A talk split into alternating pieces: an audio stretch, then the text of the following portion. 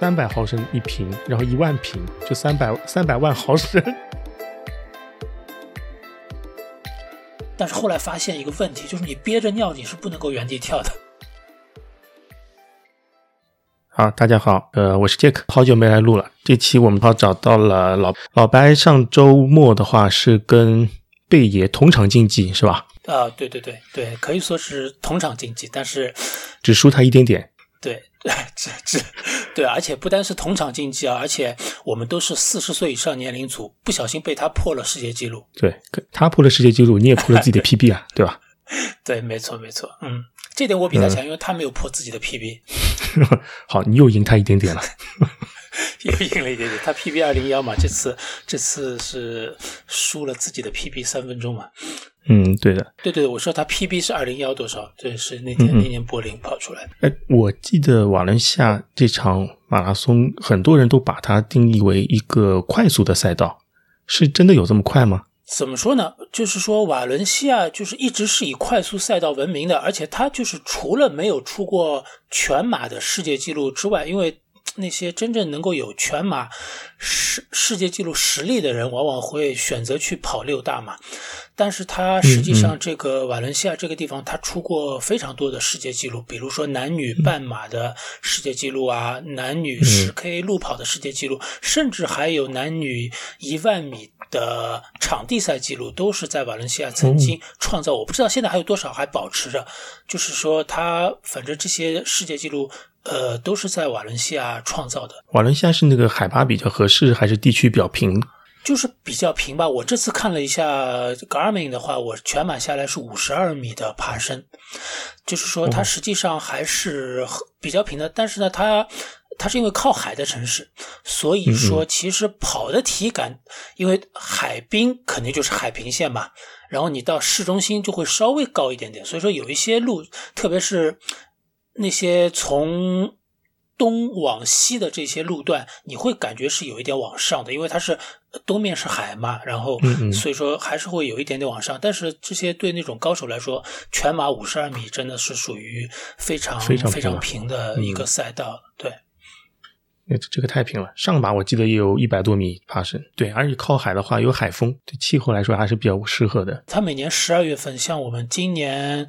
呃，是起跑大概是八度，我当时看那个起跑地方有个温度计，起跑是八度。然后呢，它太阳马上太阳出来了，但之后呢，就是温度会会升高一点。但是它的老城市呢，就是说旁边的可能都是一些三四层楼高的这样的楼，然后有非常。浓密的这个行道树，所以它有相当多的一部分，就是虽然是你是感觉是有，呃，太阳一出来，但是是完全是在树荫下面跑，所以整体的体感还是比较凉爽的。嗯，这很舒服，有风不晒，地面又平。对，然后但是呢，唯一的就是呢，我感觉它折返还是比较多的，就是它有一些非常，等于是有点一，嗯，那种一百八十度的折返啊，就是说你会看到对面。的跑者这样跑过来，这种这种折返，他大概有三四个，呃，这是我唯一跟贝爷交错的那个 那个地方，就是 我大概跑到七公里的时候，他正好从对面对面跑过来，然后我看了一下地图，他那个时候大概是十八点五公里，就快到半马。他这个厉害，这个厉害。不过三个三个发卡弯，我觉得还好，不在城市里面跑，它是起点和终点都在一起的，对吧？它绕来绕去，最后还要绕回来。对，因为其实。呃，好像所谓的这种什么白金标啊什么的，它是有一个，它是其中有一个评分标准，就是起点跟终点的直线距离不能超过一公里，因为这样的话，它就把你的爬下降跟爬升抵消了嘛，不然的话，你想，嗯，找某些什么比较极端的国家，可能会造出一条四十二公里直道，然后全部往下的，那不就成了世界世界最快赛道了吗？好像有这种比赛的啊，所所以说，他就是说，如果你的起点跟终点都是在一个在相距比较近的地方，那么你不管是如果是你出发是下降，那之后你肯定要爬升；然后你出发时有点爬升，你之后到快到终点肯定是要下降嘛。所以说，这是它的一个一个标准之一。对，要把要把要把它配平，等于说，对对，就是这个意思。嗯，为了这次比赛，你是怎么准备的？这次是这样的，今年呢，我没有呃跟一个实际上的教练这样合作，然后呢，瓦伦西亚它的官方的。这个组织呢，你可以就是要求参加他们的线上训练营，然后会根据你的目标成绩，会每周每周日给你发下一周的这个训练计划。然后呢，制定这个计划的这个教练呢，他叫 Jose Garay 呢，也是西班牙的一个比较有名的一个跑团，有点像日本那种实业团啊。他是由这里一个做呃肉制品的，有点像国内。你像双汇火腿肠那种感觉的一个比较强的一个跑团，嗯，有这次我看好像他们有也有跑进那种什么二零六二零七的这种选手的，然后这个这个教练他我我之前在 YouTube 上就看过他一些训练营的这些视频，我觉得他讲的挺好的，嗯，然后我就参加了这个他们十六周的这么一个训练营。呃，就是每周会收到他的，从八月份开始，每周会收到他的训练计划。嗯，呃，但是呢，中间呢有一个意外，因为当时我是八月底九月初我回国了一趟嘛，回国了大概三个星期，所以说我等于是从这个计划的第三周到第五周，基本上就完全是没有，就是被打乱了。嗯，就是。就是在回国的这段时间呢，一方面也没有什么时间跑，一方面又有时差，回国吃的又比较混乱啊，休息也比较混乱，所以回国这三个礼拜，我大概就跑了可能三次还是四次吧。嗯，所以说严肃的来说，我就是回来之后，等于是从这个计划的第六周才开始练的，差不多练了十一周连续的，基本上认定就是说你要跑三小时，你的有氧就要跑到。四四零四三五，你你的马配马配都知道，就是要要跑到四幺五，然后说比如说你的呃速度训练要跑到四零零三五五这样子，他基本上就认定这样，他也不知道你就是实际上呃你的当时体感啊或者心率啊或者是怎么样，所以说呢，我就是一开始我其实最 struggle 的其实是他的有氧跑有这些长距离跑，因为我当时在跑四四零的。配速要跑，一开始比如说第六周他是跑什么一小时十分钟啊，一小时二十分钟啊，我当时是比较累的，我的心率其实也没有在应该在的这个这个区间，所以说我事后复盘呢，我就觉得对有点这种这个感觉，就是说呃。我不知道是有没有跑到乳酸啊，但是可能就是在混氧啊这么一个一个阶段，所以说我事后复盘，我觉得我的这个有氧基础的建立其实是比较晚的，我一直到到到比赛前近一个月的时候，我才才能够在四四零的这个配速下面非常轻松的说话、唱歌这样的，因为我自己再试一下你的这个 VTE 的这个 VTE 测量方法是吧？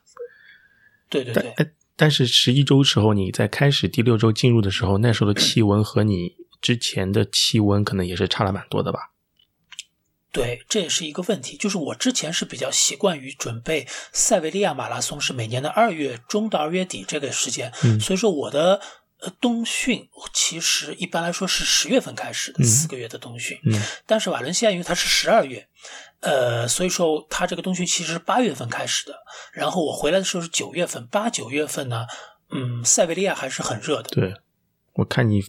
发的照片都是什么四十多度。对啊，对啊，但是因为我早上起得早嘛，我早上四五点钟起来跑，也没有四十多度是没有，但是一开始这种二十多度啊什么的，肯定肯定还是有的。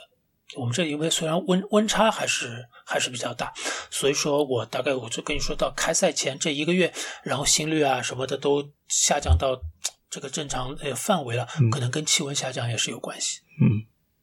开始可能的确是太快了，一直跑在可能二区以上了要。对对，有应该是应该是这样。对，那其中的一些大课你也是自己顶吗？大课是这样的，这边一些跑团的，我们这边跑团呢，就是那种中年人跑团，只有一两个可以这样的配速。那么我跟他们一起跑过，跑过一两次，然后到最后这种大课时间越来越长了，不要什么两个小时啊什么了，他们就不跟我跑了，就基本上都是一个人顶。那你不容易。对对对，他们也就也就跑不动，因为他们一般来说就四四零啊什么的，可能也就 tempo 啊这样子。那么他们如果跑个跑个什么六十分钟啊，什么一小时一刻钟，嗯，这种还可以。再长，他们可能就觉得强度太大了。嗯，对对。在你当地有没有那种跑步俱乐部或那种跑团之类的能加入呢？有啊有啊，就是我们自己就是一个注册的跑团嘛，但是我们这跑团就比较都比较佛一点，嗯嗯，然后嘛，呃，也有一些更加专业的这样等等的等等的跑团，那么。嗯，我目前为止也没有再去再去加入这些，所以说这个其实我后来在想呢，对我来说也已起到了一点点负面的作用，并不是训练的时候没有 partner，嗯，而是说我太习惯于一个人跑，然后在这个比赛的这个场景当中，我不是太会跟跑。我对这个前面有人破风，四周有人的这种跑法，我觉得不是不是很适应，或者说这种跑法对我的这个 benefit 不是太大。是因为别人的节奏跟你不一样，你觉得不习惯，还是觉得你就索性就不习惯跟人一起跑步？也也不是，我就觉得，因为我我体会不到这种所谓跟在一个一个小小团体或者跟在别人后面跑，我并不觉得他他让我怎么样了。嗯，但是好像你看，所有的跑者都说啊，我们要带一带啊，等等，就是那种特别精英的跑者说啊，谁上来帮了我一把，我很感谢他。我觉得我这个人在我前面，我没有觉得他怎么帮到我啊，我还觉得他阻碍了我的视线啊什么的。OK OK，那那你其实内在的自己的节奏感很好。就是你有自己的节奏，你有自己的一个 tempo 在那在那跑，其实你也不需要别人帮你带节奏，你自己就能很稳的用一定的配速，然后持续的跑下去。就是我可能练出来了嘛，这个就是就跟我们就是平常说的，我经常跑我们我家对面这个公园，这个妙翠角三角形的公园，嗯肯定有关，因为那个公园一圈正好是一公里，嗯，所以说我有的时候就是其实可不用看表的，因为我知道每一次经过我家门口就是一公里。呃，所以说可能就是有这样，这这人家是一个四百米跑道，我等于是一个一公里的跑道，跑道带带三带三个弯，然后就三个直道带三个弯嘛。那么，而且你有两个弯是锐角，对对对对，它它是一个直角三角形，有两个弯是锐角，然后有两条边是略微的。有一些爬升的，然后有一条条那条底边呢是两边是一样高的，所以说这一圈大概有一米左右的爬升。啊，那你非常好，那你的控速能力很强了，这样子。很多人就是说觉得啊，我控不了速，我一开枪我就飞出去了。像你这稳稳的，想跑什么配速跑什么配速啊。但还是就是要要看一下看一下表啊，就是所以说在比赛当中，当身边有很多不同的配速的时候，我反而就觉得会比较比较混乱，对，会干扰你。对对对。对，因为我比较习惯了一个人一个人控诉这样子。对，嗯，那你要带一个别人射击人用那种眼镜，两边遮住，只看前面那种。就是我我们这边不是射射击没有，但是西班牙那种有很多那种拉车的那个马车，嗯嗯，哎，对，给马看那些马只对对对，只看前面不看旁边，对，他有这种带着这种东西，哦，也适合你。因为马 马我知道，那时候我是在那个呃敦敦煌，他们那边有骑马的嘛。嗯。然后呢，两个小朋友在那个马在那个，它中间是条大马路，马不是在那马路上骑，是在旁边像人行人行道一样的骑，旁边有个人帮你牵着的。但旁边一个小朋友啪啪啪啪啪啪奔跑过去的时候，马看到了，因为马是没有遮住嘛，然后他跟着小朋友一起在跑。本来马是溜的，这突然跑起来了。然后那个马夫叫那个小朋友说：“快停下来，不要跑，不要跑。”那小朋友停下来，他马也停下来了。哦，对他，他马马可能就是看到看到有一群一起跑，他就会对有就会这样，有种追逐的本能。我估计你也要带个这个。对对对，就是曾经曾经好像有好几次嘛，在环法自行车上，嗯，环法自行车赛上都看到那个马从边上围栏里跳出来，跟着大家一起跑，着开心啊！这个可能就是动物的习性，对动物的本能，跑得很高兴。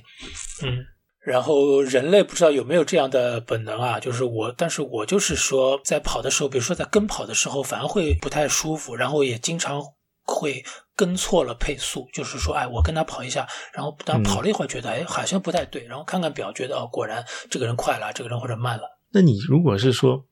在一个很稳定的配速下能持续的输出，比方说告诉你，你就跑了个四幺五配速，你觉得你你离那个目标还能差多少？这次的感觉来说啊，就是你记得我们我大概赛前四五天我们聊聊过一次嘛，然后当时你跟我说可能以什么四幺八这样来跑，可能跑个三零二这样子，差不多。我个人感觉大概就差不多这个这个水平，就是说我当时如果再输出的再全力一点，或者说怎么样的话，我觉得可能可以跑到这样一个水平。就是我赛赛前一周，其实状态啊什么的都有一点有点下滑嘛，也感觉是感冒。然后感冒好了，自己觉得没什么症状了之后呢，这个从手表啊这些数据啊，什么静息心率啊、HRV 啊什么的，就是每天都在往不好的方向走。一方面，这个就是说，这身体本身的是不是的确进入了这么一个往下走的状态？另外一方面，这些个我们这些没有表不能跑的人，对你心理上等于是造成了一个非常大的一个影响，就说：“哎呦，我不行了，我不行了。”就有这种感觉。对，是会有这种负担的。有时候我们的确是会被这种数字和数据会绑架的。我就是非常会会这样的，就是我都不知道是相信自己的体感呢，还是相信表。因为之前我在这个训练周期当中感冒过两次，都是手表比我先知道，都是我早上起来体感挺好的，看了一下心率跟 HRV 都比前几天不好，然后还出去跑了一个，呃，而且两次都是周末，都是轮到跑那个 LSD，这样都跑完了，都感觉还不嗯不错，嗯，回来一看就。倒就病倒了，发烧了等等这样子。从你的历史经验来说，这个数据是准的。然后在这次又发生的话，还是会不自觉的会担心。对啊，对啊，就是之前两次你不相信表，然后他就给你好看嘛，然后第三次我就不得不相信了。对，嗯，那这次算中了，算算他算准了吗？这次反而不准啊，因为这这次其实我上了跑道之后，就是说整体其实感觉还是可以的，但是呢，直接就导致其实我呃开跑之后，整个心态或者是整个配速策略都是偏向偏保守的。嗯，我我看到你的那个分段，好像前面都是四二零到四二三左右配速在跑。对，前面五六公里就是比较跑不开嘛。嗯，因为我这个区的。报名的成绩是三幺幺到三零零，那么他按说呢是给你这个区也放了一个三零零的兔子，但是我自始至终都没有看到这个兔子。嗯，所以说身边的人，你想，如果是报名成绩是三幺幺以下的话，他们的配速就是这个四二零左右这样的配速。对对。所以说呢，我就考虑了一下，比如说上马有不少人，比如说是从后面什么 C 区啊、D 区啊一路往前超。嗯，我我觉得。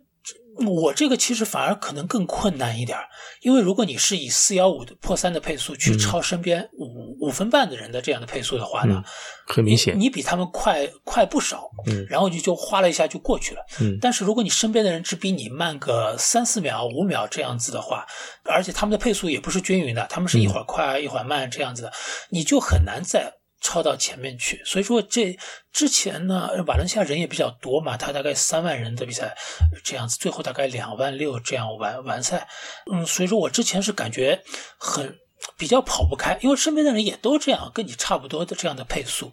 然后我大概跑到个十公里这样子，我看已经因为要想往前超人啊什么的，已经多跑了快三百米了。然后我觉得，哎，这样不太行。我觉得我要不还是把配速稳定一点，然后再看情况，能够呃跑这个蓝线啊等等啊。不得不说，这瓦伦西亚这个蓝线还是很准的。我自从开始跑这个蓝线之后，就完全是就是没没有把这个三百米的距离再再拉长了。我强烈建议你下一次还是把那个眼镜遮一遮吧，两边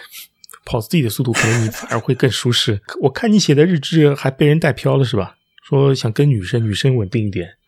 因为赛前我有有一个朋友，反正跑得蛮快的朋友，他跟我说，就说你赛道上就是如果跟你差不多配速的，说女生呢往往就是没有情绪起伏，没有那么男生那么大，没有那么容易兴奋。嗯，然后你跟他们的话，可能配速配速比较稳。然后我第一个想往看了跟一个女生，感觉挺好哇，这个女这个女生感觉什么跑看来跑的挺好的，然后怎么样？然后我跟上去发现是一个扎辫子的男生。跑得太好，容易吸引同性是吧？对，然后后来就看到了一个是他们一男一女这样搭配跑的，然后我感觉是这个女的还在带了那个男的，两个都是法国人。呃，后来我就跟他跑了一段一段时间，嗯，感觉还是挺稳的，但他最后也有点有点掉速，我忘了是几公里的时候，我后来就就超过他了。嗯，是后来又跟了一个，跟再跟了一个呢，就是我之前说的这个在瓦伦西亚当地比较有名的这个肉联厂的这个跑团，然后我看了他那个架势，是明显是要两个男兔子带一个，两个男的四兔带一个女的破三这样子。那那我想，那么这肯定很稳的嘛，因为我就就跟了他。那个时候大概是从三十 K 开始跟的。这两个男，他们三个都是穿的这个跑团的衣服，然后这两个男的，男的就是典型的那种给为他拿水、为他递能量胶等等，然后女的就在中间，配速非常稳定，动作也非常的漂亮的这么在在跑，然后我就想跟他们一下，但是那个时候就是有点已经其实已经有点累了，后来就是有点有点跟不上这样。这是这是多少公里啊？三十公里吗？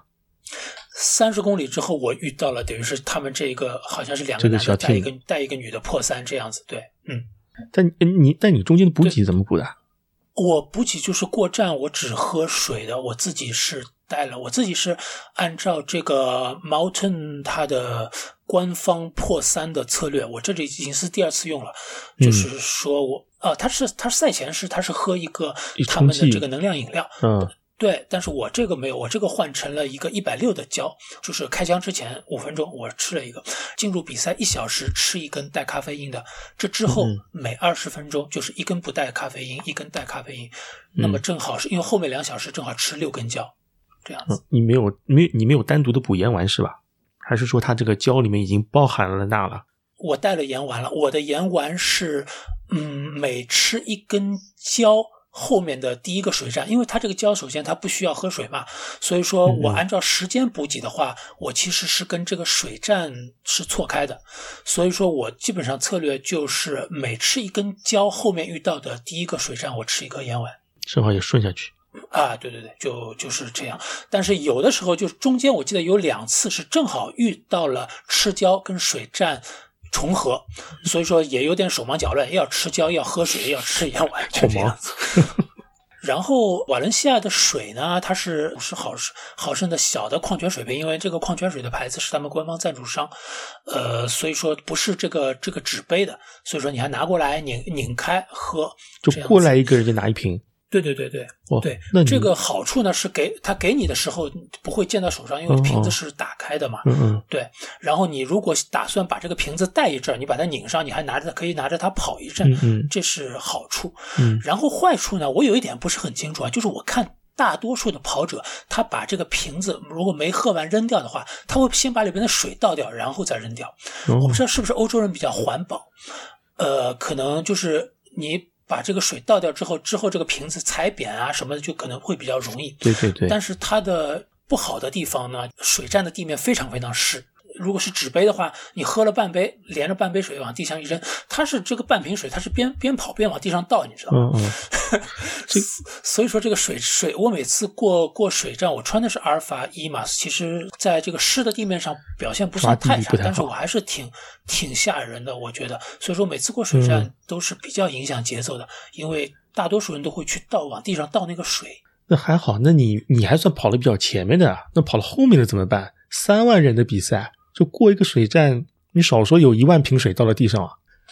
对吧？是吧？对吧？对，一万瓶水三百毫升，会两边流吧？就是它，就是路面上它可能就是保持一个比较湿的这么一个状态，但不太不太至于，应该不至于有积水啊这样子可能。嗯，我，这这个这个是后面的人过去那不得了，这几吨水在地上了，三百毫升一瓶，然后一万瓶就三百三百万毫升。再算一下，对，所以说我就觉得，你说你这个算不算环保？因为你也是那么多瓶的，全都是塑料。对，对，而且你浪费的都是塑料瓶，不是也更不环保吗？所以说，这塑料瓶跟纸杯，它也各有各的好和各有各的不好。你说倒水，这可能是国民性的一个习惯吧？日本是不是也会这样？按照他们的垃圾分类方法，水啊什么东西分开？日本人是不是他们可能会把瓶盖标签跟瓶子分开扔？对，都会分开扔的。那如果日本人直接发瓶水的话，我估计也会碰到倒水的事情。甚至于他扔瓶子之前，是不是会把瓶盖和瓶身和标签分开扔？不知道。欧洲这边现在出了新的规定，就是可能就是他怕你瓶盖什么乱扔。现在大多数的饮料瓶，比如说可口可乐，它的瓶盖是拧拧不下来的，就拧下来之后，它有一根对一体化的。那它是不是它连那个标签都直接打印在那个塑料上面的？这还没有，我感觉还是标签还是一个塑料的贴在上面贴纸。但所以它标签它也不是不是。纸纸质的嘛，嗯嗯，所以说我觉得它其实还是可以一起扔的，嗯，因为就是瓶盖、瓶身、标签都是塑料嘛，嗯，那你这个地蛮滑的，还是蛮有点危险的。阿尔法一的话，好像是地面抓地力不是太好。对对，所以说我每次这个过水站，特别是要手忙脚乱，你想我要把拿拿盐丸，然后又要要吃胶，又要喝水扔瓶子，还注意脚下等等的，所以这一套操作很很利索要。对过过水站，所以说我都是会降一些降一些速度这样子。嗯，对，你你拿胶还要想来有咖啡因还没咖啡因啊？我带腰腰带嘛，就两两个两个口袋，左边是白的，右边是黑的啊。但是我还要这个吐槽一下这个 Mountain 呢，它是带咖啡因的胶是白色的，不带咖啡因胶是黑色的，这不是很反反直觉对，这个很反直觉。应应该反一反的它的设计才对啊。也不知道这个，所以说这个补给策略基本上都这样。我所以说它的赛赛道上的补给，我基本上只喝了水，也没有喝它的能量饮料，也没有拿它的胶。啊，瓦瓦伦西亚有一点我觉得挺好的，它赛道上的能量胶呢，有志愿者也是直接送到你手里的。嗯嗯。然后带咖啡因和不带咖啡因的能量胶，志愿者穿的衣服颜色是不一样的。哦，这个吗？很很细节的吗？这个？对。他的会穿一个黄色的或者橙色的马甲，然后马甲上还会写 caffeine no caffeine，嗯嗯，然后你就是你到这个地方你要拿什么胶，你就从志愿者手里拿什么胶，嗯，我觉得这点在别的比赛当中我没看到过，这个很棒，这个想法，这个这不光是懂组织比赛，这本身还懂马拉松啊，对对对，我觉得这这点还是比较其他的比赛可能可能学习一下的，嗯嗯，那这个非常好。哎，在比赛中有没有看到什么奇装异服啊？这次上马都没有什么奇装异服了。装异服好像没有啊，因为也可能就是说跑的相对比较前面吧，身边的人可能也比较比较严肃一点吧。基本上没有看到什么什么奇装异服的。对，cosplay 也也都没看到。没有，这次我是没有看到什么什么 cosplay 的人。甚至于有的人就是会在衣服后面写一些他们，比如说可能是跑团啊，或者什么什么口号啊什么的。我还一路上在看，因为马来西亚马拉松有很多，就是他外国人参赛比例很高嘛。英英国人、法国人来的特别多，然后英国人好像挺喜欢在衣服后面写什么口号的。我记得有一个跑团上面写的是什么 “Run fast or be last”，就是你。不跑得快点就要被落下，这样子，我觉得还这句话还挺有意思，还挺有，甚至还挺押韵的。嗯，这个蛮好。他的确是你跑得这么快，放在前面的确也看不到啥。一个除非折返的时候能看到，折返的时候，但是可能没没有注意吧，因为这也是这也是瓦伦西亚的它一个好处，因为它的整个城市嘛，它的这这个城市就是为这个 running 等于是非常热，对它这个跑步这个事业非常热情。嗯，所以说我。大概是一开跑的时候，因为比较早，八点三十五开跑，前十公里可能还好，但是大概十公里之后，路边就是一直是非常多的加油的人群，所以说你折返的时候，你其实跟对面的人、对面的跑者中间隔了两层加油的人群众嘛，因为对面那个有一层，你这边还有一层，所以说你其实也是不太看得见对面的人的这样子。哦，他折返等于说中间还有人还能走动。是没有栅栏的嘛？它的折返等于是有，你折返两边都是有的。你过来的时候，你左右都是有群众的；你回去的时候，左右也都是有群众的。中间这些群众他们是背对背的，有的往这边加油，有的往那边加油，这样子。哦，这个很好。而且我看了看，我我简单的查了下，好像瓦伦西亚每年的比赛非常多。它这个城市是不是本身就是把那个马拉松经济放在自己的很重的一个位置上？它它的城市的这个 slogan 之一就叫 City of Running 嘛，嗯，所以说它也是比非常有这个跑步文化的。嗯嗯。然后呢，它你想，它首先是它是一个快速赛道，嗯，所以说会有很多稍微对自己有点要求的业余跑者，以及一些职业的跑者到这里来刷 PB，或者说，比如说今年有非常多的外国的跑者到这里来刷他们的那个奥林匹克达标。嗯嗯，这所以说今年除了什么那个莱马刷出了瓦伦西亚赛道最快的记录，嗯，然后贝克勒刷出了四十岁以上的世界纪录之外，还总共出了十个各个国家不同国家的国家纪录，嗯国家纪录。在瓦伦西亚，对他们都是过来刷那种奥运达标啊等等，就不小心刷出了自己的国家纪录，刷出了十个国家纪录，太不小心了，对。对，所所以说他，你想那么多外国人来，然后这一天瓦伦西亚的酒店的是百分之九十七个入住率，哦，非常高。所以说他整个带来经济上的 impact 还是非常大的。然后他每年他的这里，你想他男女半马的世界纪录都是在都是在瓦伦西亚嘛，所以说他的半马应该也是非常快的这么一个赛道。那他每年要这样举行这么好几次的这样的比赛，应该对他城市的经济还是有相当大的帮助的。对，这个实打实的，真真的是有帮助。而且每年搞这么多，还有场地赛。我在他的那个旅游局的网站上我也看到，他说你来这里能做的事情之一，跑马拉松，他写在上面。对。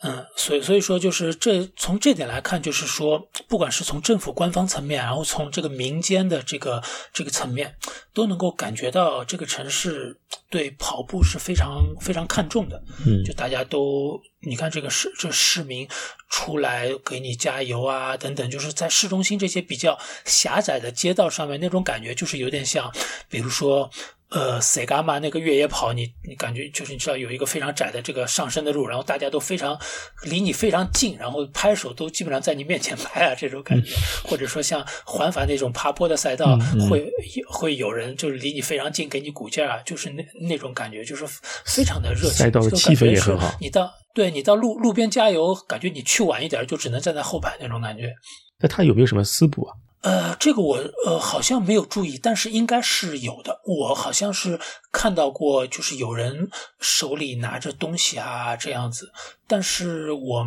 也因为我连官方的补给我都没有拿嘛，我基本上也就是虽然没有戴这个马的眼罩，但是我还是尽力尽力看着这个 赛道的镜头，看着脚下这样子。也是也是，那它的起点和终点有没有有没有什么与众不同的地方？比方说，你起点的在起点的时候，它的一些。动线的规划，嗯，什么卫生间的那个摆放之类的，有没有什么比较独特的地方？我在起点呢，就是之前我是寄完包我就去了这个卫生间，然后排了很长的队，排了大概有二十多分钟的感觉，就手脚冰冷嘛。嗯，然后我还想，我还想，哎呦，我要不边排队我边原地跳跳，这样热身啊什么的。但是后来发现一个问题，就是你憋着尿你是不能够原地跳的。这个感觉是很不行的，嗯，所以说只能就原地这样跺跺脚啊，这样的，然后总算排到了。但是后来发现，其实我是没有好好的阅读赛事手册，它在每一个起跑的分区里边都是有这个卫生间的，而那里的队伍要少很多。其实我应该寄完包直接进我的这个区，然后在那里上厕所。哦，大家都没看，都在外面。对对对，我那边我那边就是在寄包的那个地方的厕所都是没看手册的，没看手册在外面，看了手册在里面。对，然后还有一点呢，因为它是分枪起跑，呃，所以说我看了一点呢，就是它分枪起跑，它的仪式性它做的很好，就是说一般来说我们。呃，哪怕是分枪起跑，这个所谓的一一开始什么放一些鼓劲儿的歌啊，然后 DJ 在上面跟你说大家加油，今天是你的大日子，你一定会破你的 PB 等等等，都会都是在第一枪正式开始的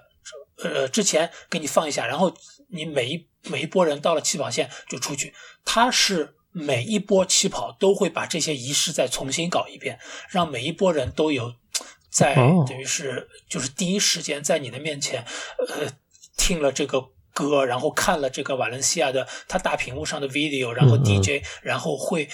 就是按照你的这个成绩，还会把他的这个说的话稍微改一下等等这样子，所以说我觉得这个也是。就说蛮蛮到位的嘛，并不是说啊，我就录我对我我就录一个，然后第一枪大家精英的出去了，然后就是每十分钟或者是呃一枪每十分钟一枪这样子，呃你就到地方就起跑吧。他不是，他每一个人你在起跑线的这段时间，他都给你举行一下这个仪式。他等于说像每一个分区，它就是一场秀一样的，每次来都把这个秀的开场再重新来一遍。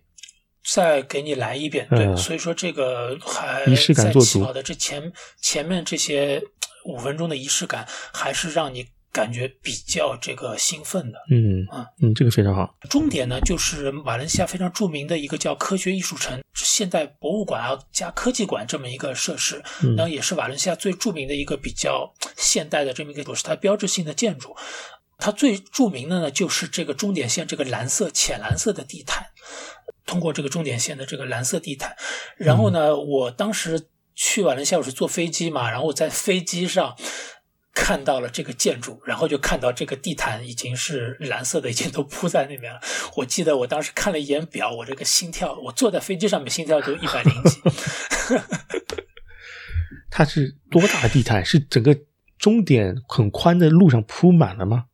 是什么样的地毯？就是一个一个浅浅蓝色的，就是一个绒布或者也不是绒布吧，可能有点橡胶这样的地毯。因为我当时跑上去的时候，有明明显的感觉，就是这个地毯下面的材质是不一样的，纯粹是为了你这个跑步比赛的。因为我感觉跑上去有一段，这个下面是。欧洲的那种石子路，然后中间还有那有个人造的小河这样子，你沿着地毯跑上去，你感觉脚上跑到那里就是咚咚咚的感觉，那个桥好像是那种木头啊或者什么做做的。呃，这个浅蓝色地毯纯粹是终点前大概五百米一直到终点。我听你这个描述，它这个地毯铺的可能不见得是为了美观，可能是为了保护地面，或者是说地面可能有点不太平，保护项目的选手。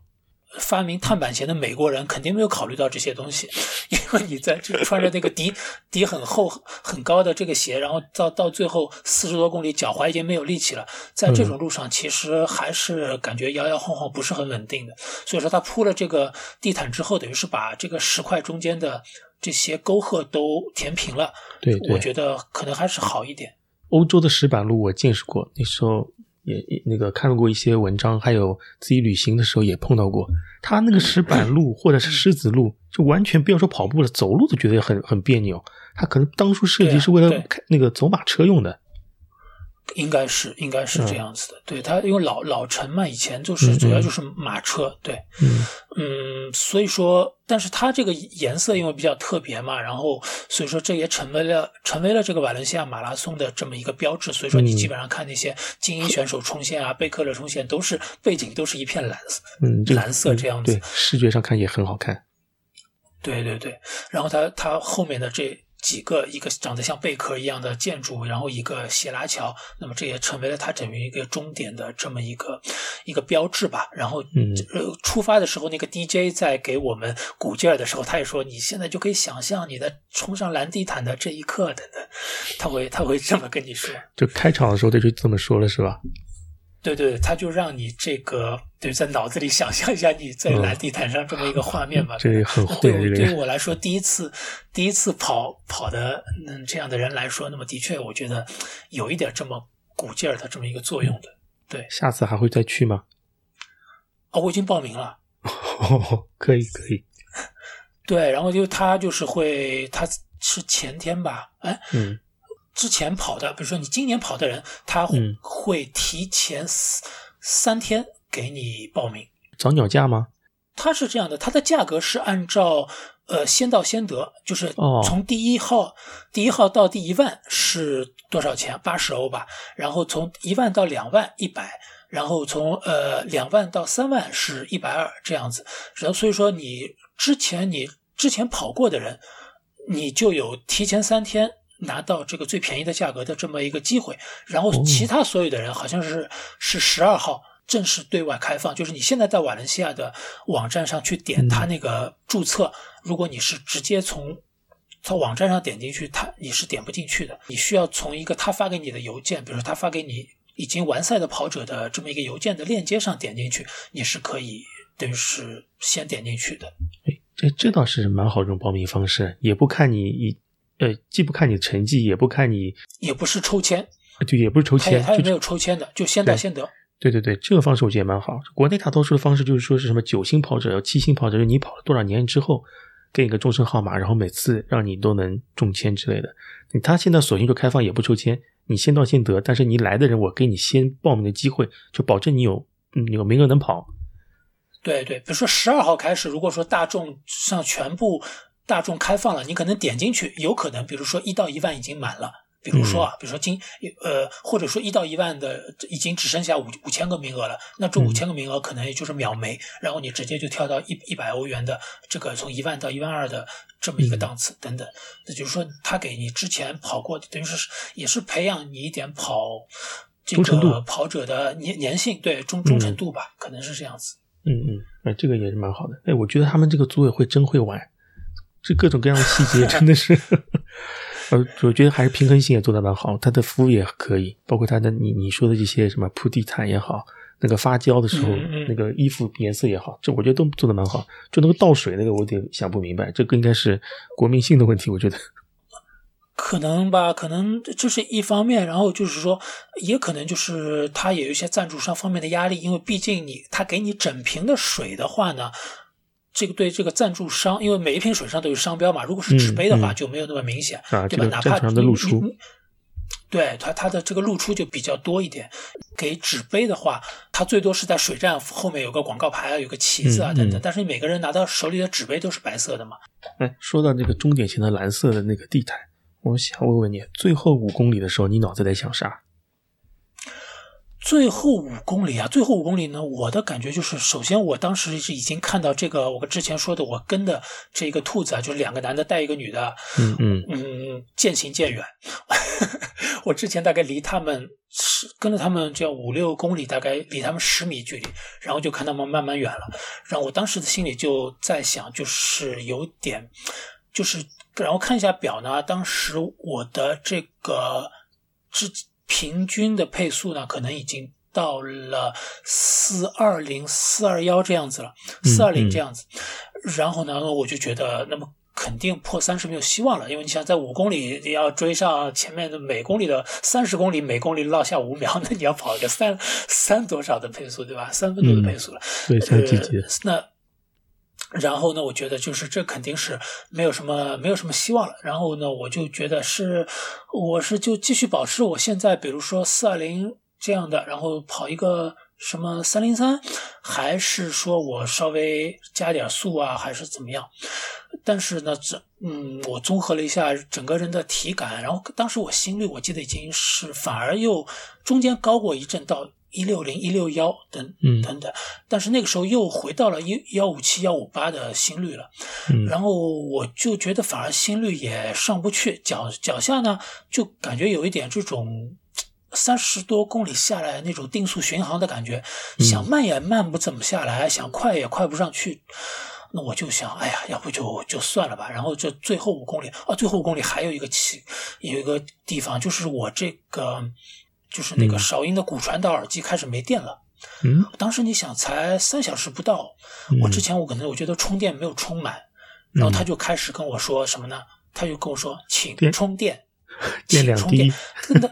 对，就是给我的感觉不是说耳机请充电，好像是我的身体没电了，你知道吗？他就不停的在你耳朵边上叨叨，就说你没电了，你没电了，你没电了，我觉得关他烦死，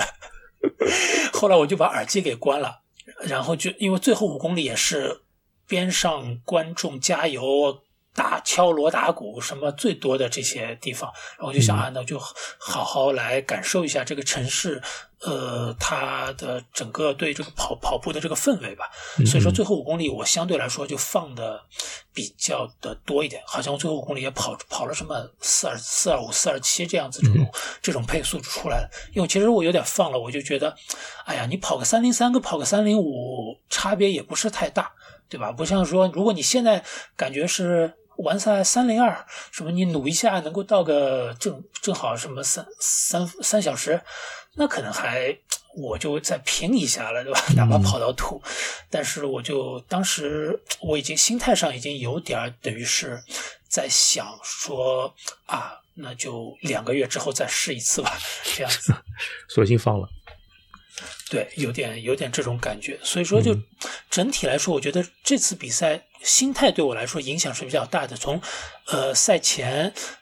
那种就是是呃这个数据，然后到了你站在起跑线上，因为不自信呢，就就是导致你的整个这配速的策略就比较比较保守啊，就没有一开始就敢。准备要去把这个平均配速跑到四幺五、四幺四这样子，一直到后面感觉已经追不上了，但是就说，呃，在稍微再努力一下，和摆烂之间选择了后者。瓦伦西亚他后来给我发了一个，就是一些赛场上实时数据的每一个年龄组，它的平均在每一个赛段当中。然后基本上所有的年龄组，比如说他都会在三十公里之后掉速。嗯。呃，但是呢，你可以看得出，比如说不一样的年龄组啊，它的掉速的这个幅度不一样是吧可能还是有点幅幅度还是不一样啊，真的挺有意思的。它都会跟你的年龄组做一个对比，它有一个柱状图，比如说它在五公里前五公里，我的平均配速是四二三，然后前五公里我年龄组的平均配速是四五六，然后在第二十五公里半半程到二十五公里，我的平均配速是四幺九，而我的年龄组的配速是四五九，所以说可就是可以看得出，就是我在我的年龄组当中其实是不断的在往上赶的。其实也就是说你在你的年龄组里面就没怎么掉速，你前后都非常稳的。呃，就是我还是算相对比较，它掉速还是掉的，但是说我的我掉速的幅度要比我年龄组，比如说要少很多。比如说你看最后几最后五公里啊，从三十五到四十的话，我的平均配速是掉到了四三零，但是我的嗯年龄组的平均配速掉到了五二七。还是你厉害。所以说，我觉得我从我这么老的一个这个年龄组来说，我呃维持配速的能力还应该说强于平均水平吧。这点就嗯对肯定是数肯定上数据上来说，嗯，你不要说强于平均水平，你都是国人第三了。哦，对啊，国人国人第三，我是这么想，如果如果你开开跑的时候啊，如果碰到个四幺四、四幺五很稳的人一起跑，会是什么样的结果呢？对对对，我也是这么想。所以说，我就想塞塞维利亚的话，我就是开场我就是找找他的兔子呀，就是我一定我就比如说跟紧跟紧兔子这样子。呃，那那个那个猪爸爸要来跑塞维利亚，他说他给我做三零零兔子，因为他是三四零，他是按那个二四零的水准跑三零零就跟玩似的嘛。所以对所以说，我觉得对对，他来说就是借有氧课。对对啊，所以说对我来说，这个应该会是一个比较好的这么一个呃有一个私兔吧。你到时候不要不习惯有私兔啊。呃，对啊，我也是考会不会，我不是说不习惯有私兔，就是说我是，如果是一个真的比赛当中的兔子，我觉得我就就是我盯着他手上的旗子，或者是盯着那个气球，我就目目不斜视的就这么跑下去了，对吧？嗯但但是我我现在比较这个在这个比赛当中，我是嗯要判断这个人。差不多什么配速，然后我再怎么样怎么样跟着他左冲右突啊，这样子，这点对我来说其实是妨碍我的这个专注度的。你脑子一直在转，考量很多事情，在计算很多东西。对对对，我其实一直是在计算，我我就在计算，比如说我现在过了过了五公里，我的配速配速是四幺七，这个说明我每公里呃丢失了二秒，那么下面、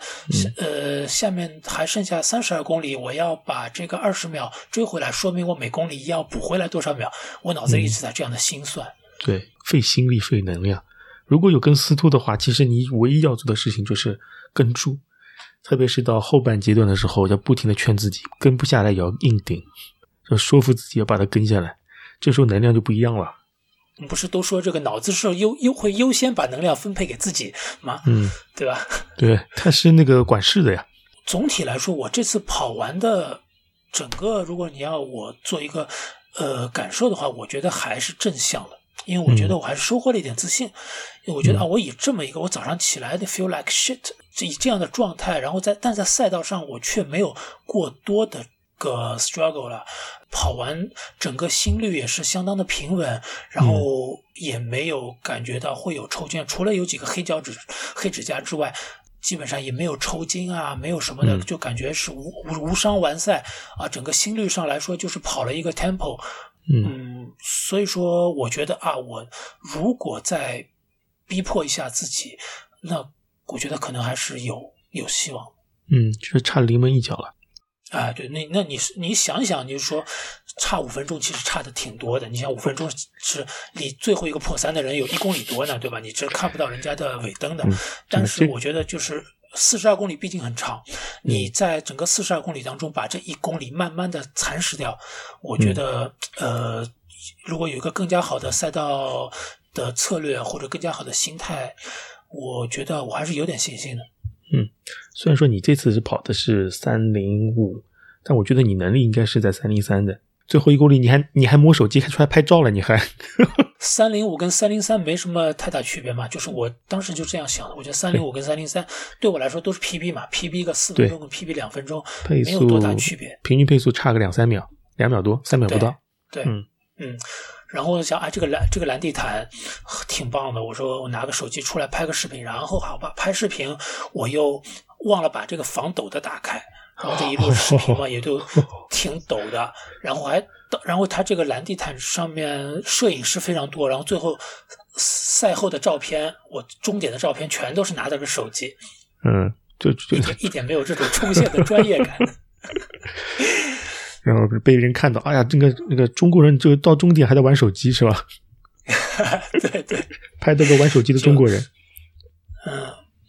我这次还跑到了国人第三哦！啊，恭喜恭喜！一共一共只有二十一个，二十一个中国人，那也很厉害了。二十一个前面跑前三也很厉害了。第一是多少？二四几啊？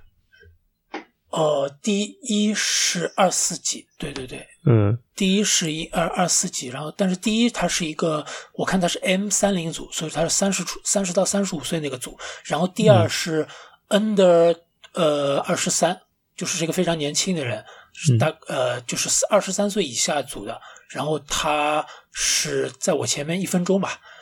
嗯，这是第二，所以说我作为这么一个。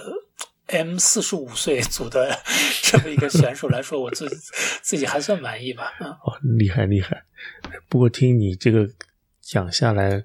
嗯，瓦伦西亚应该不比六大要差，可能还更好。呃，就是说，我觉得如果你要跑得快的话，嗯，我觉得瓦伦西亚还是比较推荐的，因为他今年一共有五千两百多个人破三。嗯，那所以说这你说北马两千四破三，大家已经都舌头都伸出来了。嗯，但是你想，它比北马要要再多一倍的人破三，所以说我觉得一方面它是赛道快，然后它赛道快又反向的吸引了大家过来，就快的跑者过来刷 PB，所以说它的确是一个呃赛就是在赛道上面呃。就是你感觉啊，就是说你可能在其其他的地方，嗯，感觉自己速度还行，但是你到了瓦伦西亚，你真的觉得自己不够快。就就是从这个从这个排名上来说，就说你可能同样的成绩在其他其他地方，你可以排前百分之二十，到百瓦伦西亚你可能只能排到前百分之三十或者三十几这样子。那蛮好，我觉得你蛮好，在前面一个区出发的。他不可能啊！他他这个也是非常严格的，因为我我报名的时候我的 PB 是三零七，我就写信去跟他申诉了两次，嗯，但他说他就说你这个我只能给你橙色区，就是三零零到三幺幺出发的这个区，你他要看你的那个必须要到破三，对，OK，这就你破过三的人他会把你放过去，对对，我就说，哎，他说其实按逻辑来说，不是应该说你。接近破三了，你要拿瓦伦下来破三，然后你给你这个嘛？但是他他不肯的。我的确是组委会交交涉过。哎，现在国内好像也是这样的，北马和厦门好像也是按这个规则来做的，就是你按你的历史成绩来进行分区，他不管你那个你这次能跑了多少。对你这次你练了多少？因为你这个你说不好嘛，因为你没有一个可以量化的量化的证据来说，对吧？而且说你拦到。你把这个拦到哪里呢？就是说我我原来是三零七，我这次想破三，或另一个人说我这次我原来三幺零，我这次想破三，那就说没个底了嘛。对，没个底，他就索性一刀切了，这也是无奈吧。对，北海道好像这样，日本有些好像也是这样子，也是便于他那个管理核分区吧。对，可能可能就是他就为了管理上的公平吧。那所以说这个其实也是也是可以理解的。对。后面呢？两个月后再跑了。下面就是我已经因为报了这个塞维利亚的呃马拉松，二月十八号，所以说我如果这周休息好之后，还有十周的时间吧，可以再再针对性的练一下。那么马伦西亚对我来说也是一个等于是四十二公里，等于是。摸了个底，然后等于是总结一下自己能力上的欠缺啊等等的，然后比较有针对性的练一下。那塞维利亚我也因为跑不像瓦伦西亚我是第一次跑，塞维利亚我跑过五六次了，所以说整个赛道啊什么的我也比较的熟悉。那也属于有有主场啊什么的，也可能会我们跑团会有私补啊等等，可能这方面的呃 extra 的还会多一点，所以说呃希望能够在塞维利亚能够就达成吧，达成这个目标吧。那先要、也先立个 flag 吧。我觉得应该没问题。这样子，等你等等你那个跑完之后，把你和猪爸爸那叫过来一起，我们再录一期吧。可以可以，他他，我觉得你让他边跑边录也没有关系，我觉得 他肯定，他肯定是完完全就轻轻松跑。嗯，对，我觉得也是可能的。呃，我整这个礼拜跑了两次恢复跑，所以说整体的感、感觉来说，好像就是肌肉的分已经已经恢复了，然后心率呢稍微还是比之前赛前的那段时间呢，就是还稍微高一点，所以说我觉得再再休息一下，可能下周就开始呃慢慢的恢复恢复训练了吧，这样子。嗯，有氧你就不要盯着四四零跑了，你有氧你就按照心率跑，嗯嗯嗯，这可能会对肌肉啊、对恢复啊更加好一点。嗯，有时候也不光看一个配速的，嗯。对对对，就是说我基本上到赛前的这一个月这样子，那么基本上那那个时候我的确是四四零就差不多跑到这么